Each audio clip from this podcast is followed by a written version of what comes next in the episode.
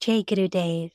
Registration is now open for Thom's 2024 Australian tour. Once again, Thom will be giving knowledge sessions and group meditations, as well as a four night, five day rounding retreat in Gerringong.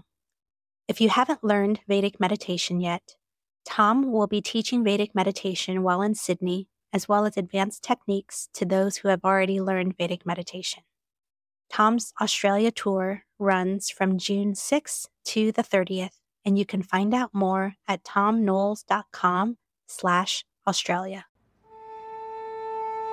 Sahana vavatu, sahana bhunaktu, sahaviryam.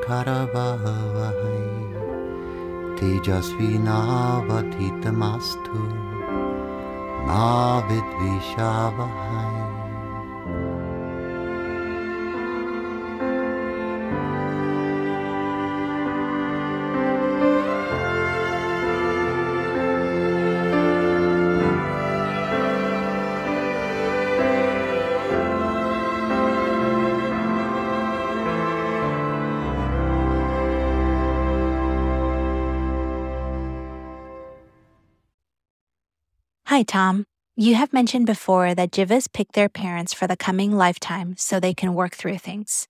Do you have any tips on how I can identify what I, the jiva in me, wanted myself to work on? Is it where there is resistance or friction with my family, or when I want to run away from certain situations? Is that where I actually need to stay put and figure it out? Thank you, and Jai Guru Dev. Ah, my meditator. Jiva means the individual assembly of consciousness, the senses, the five senses, and the intellect, and the body of emotion, and the mind itself, all assembling themselves as individuality. That individuality has perceived needs. And that individuality between body lives reaches a certain point where it's time to continue the process of evolution by integrating everything that you gained in between lifetimes and bringing it into function here on the earth. A jiva is by definition not an enlightened being. It is consciousness seeking enlightenment. It's a drop in the ocean holding on to the idea that I'm a drop. I'm not the ocean. I might even recognize there is an ocean, but I'm holding on to my ideal of being a drop. This is Jiva, J I V A Jiva. And when it's time for Jiva to come to the earth, one doesn't just manufacture parents, there's a menu. There are a number of potential parents available. Some of them might not be available as parents for quite a number of years in Earth time. Others might be available as parents right away without a number of years passing. And we have some common characteristics with these people who are on our personal menu as being potential parents of ours. And one of those elements is unfinished business. we had a relationship with these two people in prior existences of ours. And one of the ways that we might fulfill that unfinished business, finish that unfinished business, is by becoming a child of these two. Who knows, maybe they were a child of ours. Not always, but let's not forget about that possibility that there's some unfinished business. And if we don't choose them as parents, we're going to still have to complete that unfinished business in a different way of relating to them, even if we choose others as being our potential parents. So, unfinished business is one of the characteristics of the process of making a choice about which of these two human beings are going to be those who have primacy in our upbringing. Another thing has to do with the proximity of knowledge. Knowledge to gain enlightenment, to stop being merely a jiva and to become Atman. Atman means the realized soul. Atman means I understand myself to be the one indivisible whole consciousness field. Atman. To move from being jiva, merely jiva, to being Atman, the fulfillment of the entire process of evolution. Knowledge may be adjacent to parents whose capacity to create an ideal environment for us is limited. So maybe we're not going to get an ideal environment as a child if born to these two, but there is knowledge adjacent. And when knowledge is adjacent, it may mean that if I am forced to be a seeker of greater truth by being in an unideal parental relationship with these two people, I'll become a seeker very quickly, and knowledge is adjacent. It's going to be easy to find the knowledge. The sooner I become a seeker, the quicker I'm going to dive into the knowledge. And so this may be one of the deciding factors of being born to a particular couple who happened to be on the menu of couples who could potentially be our parents. There's a third thing that is, of all of these things, the most important, and that is the availability of a couple to generate a human body for us, a fetus, into which we can move and to attain to a birth under a particular planet set. Planets and stars, Jyotish, Jyotish is the Sanskrit word for astrology. And we want to be born with a particular imprint from particular stars and planets that are going to, even when we grow out of our parental control, after we reach the age of majority, then we have the privilege of being able to live a life without having to have constant reference to two governing agents known as mother and father. We'll still have the governing agents of the starry world, the planetary world, which will influence us, our Jyotish. And so when we're making our calculation about which of the couples to which we'll be born, we want there to be ripeness for a fetus to be born at a particular time under a particular star set so that we can have that imprint on our individuality that will get us where we want to go, where we need to go in this next lifetime. So these three elements, unfinished business, let's call that karma. Second thing is access to knowledge of enlightenment. Whether we are going to have the good karma of being born into, let's say, a family of initiators, mother and father both initiators, therefore, absolute 200% guarantee that I'll be initiated into the highest level of knowledge by the age of four. But not everybody has that kind of punya. Punya, P U N Y A, punya means spiritual merit or spiritual deserving power that you can just choose to be born to a couple of people who, if one of them forgets to initiate you, the other one will remember to initiate you into spiritual knowledge, probably by the time you're three or four years of age. That would be a fabulous birth if you can attain to it. But maybe you can't attain to that. Maybe you have to have grumpy, neglectful parents who are going to make life at home so miserable that all you can think about is let me go online and see where I can learn something that's spiritual. And then you come across a number of approaches, one of which leads to Vedic meditation. And then who do you have to thank for that? The people who drove you out of the home because it was so miserable at home. At least you didn't become a materialist, thinking that having stuff and being attached to objects and things was going to be the answer to life. One of the curses all of the very wealthy people who I know who were born wealthy. There are two kinds of very wealthy people people who weren't wealthy at birth but became very wealthy. And then there are those who were born wealthy. The ones that I know who were born wealthy consider it to be a curse because it took them a much longer time to transcend the assumptions of materialism being the answer.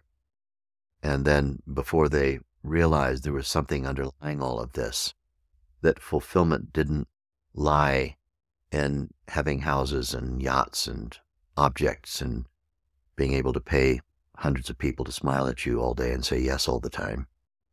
But fulfillment lay in the experience of transcendence. So materialism can be a curse. It could be a blessing too if spirituality is mixed with it. So you see, there's so many different factors that we have to take into account. Now, as for your particular situation, should you do this? Should you do that? The thing is that we have to default to a certain duty that we have that I've discussed elsewhere in a podcast called Mata Pita Guru. Mata means mother in Sanskrit, Pitta means father, and Guru means a teacher. We do have a certain responsibility to do our best to uh, be of evolutionary assistance to those who went to the trouble of feeding us when we were hungry, keeping us warm when the weather was cold, and keeping us cool when the weather was hot. Those, in other words, who provided our basic needs when we were growing up.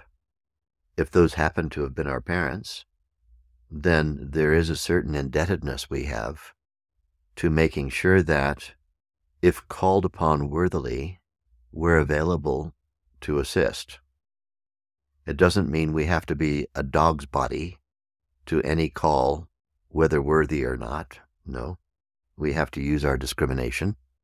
And there is an extent to which we have to parent our parents. For those of us who practice Vedic meditation, in most cases, not every, but most, it's unrealistic to expect your parents to become wiser than you in your parents' lifetime. And so let go of that expectation. But if it's true that you happen to be already wiser than your parents, that is to say, your capacity to give wise and trusted counsel is greater than that capacity of those who were had primacy in your upbringing, then you can relax. You're not alone.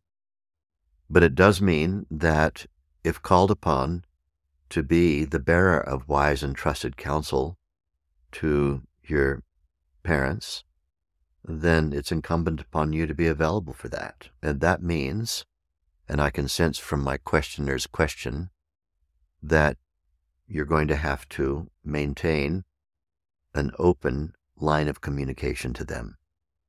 You can't cut off the communication line it's not as simple as that.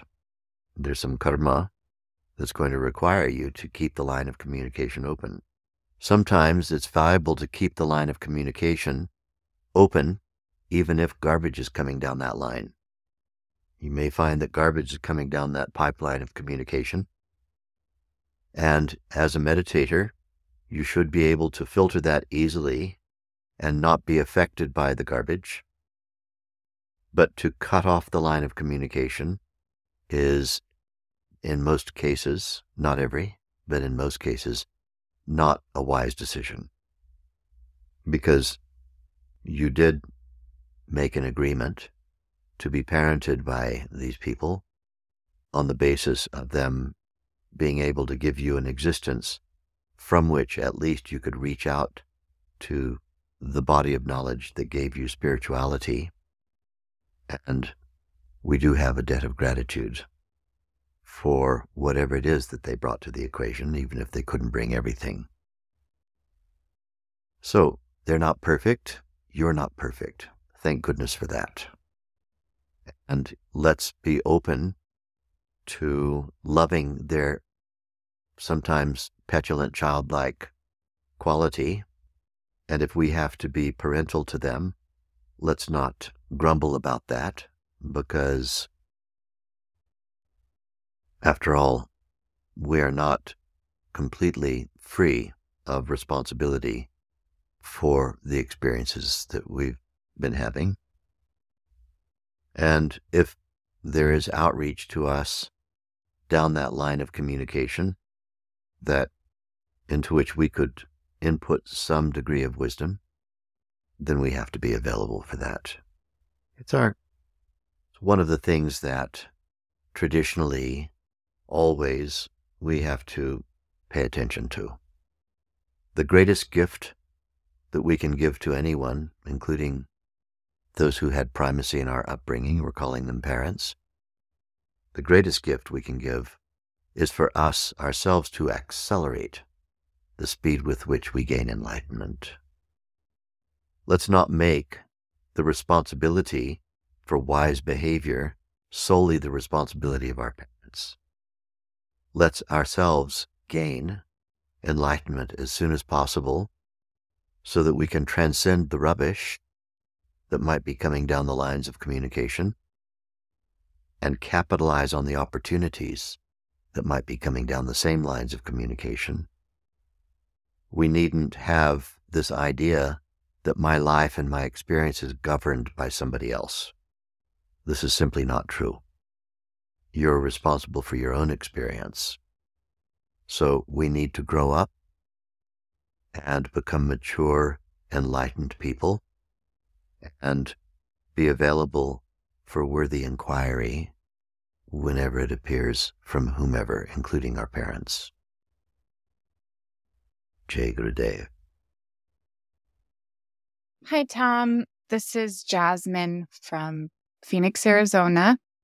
And my question for you is how to approach my child who is six and a half, almost seven, with this knowledge that I so deeply wish for her to know. She is very stubborn and I don't want to force, I want to inspire. So please share any suggestions you might have. Thank you, Jai Gurudev.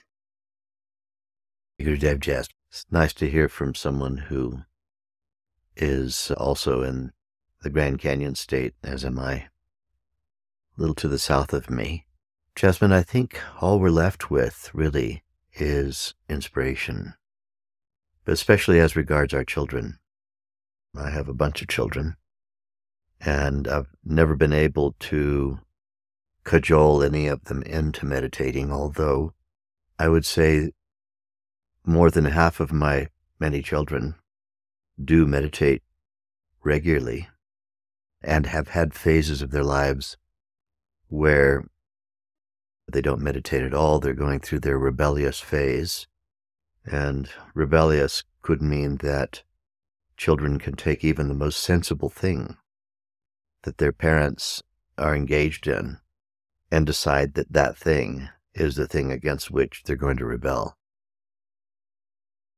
And so I think that really, as regards a child of that age, six, seven years of age, from time to time, and I mean not too often, I would say no more than once every nine to ten months, you might remind them that it is possible, and this is going to require that wonderful thing which we parents all know about, which we call a teachable moment.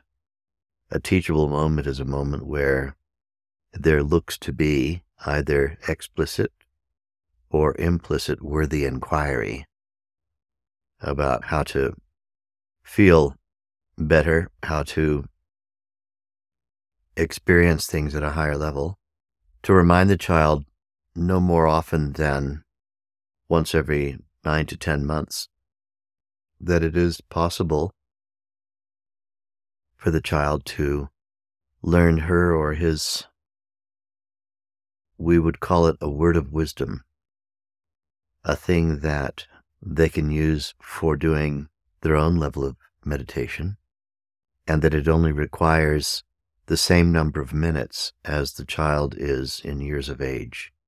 Thus, a six year old practices for about six minutes, a seven year old for about seven minutes, and indeed, they have the prerogative at that age either to use their mantra, their word of wisdom, with eyes open or with eyes closed, or a combination of the two. A little bit of time with eyes open, a little bit of time with eyes closed, or sometimes eyes open entirely, sometimes eyes closed entirely.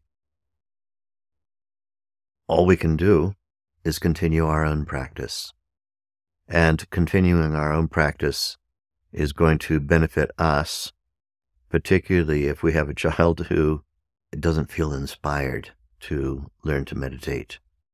Then it's all the more important that we ourselves are regular practitioners. I can tell you that life is eminently survivable as a meditating parent, even of non meditating children, who it really does underscore the great value in being a regular practitioner of Vedic meditation oneself, whether or not one has a child who participates. And this is one of those things as parents that always we are in the business of helping our child find what the child is best at.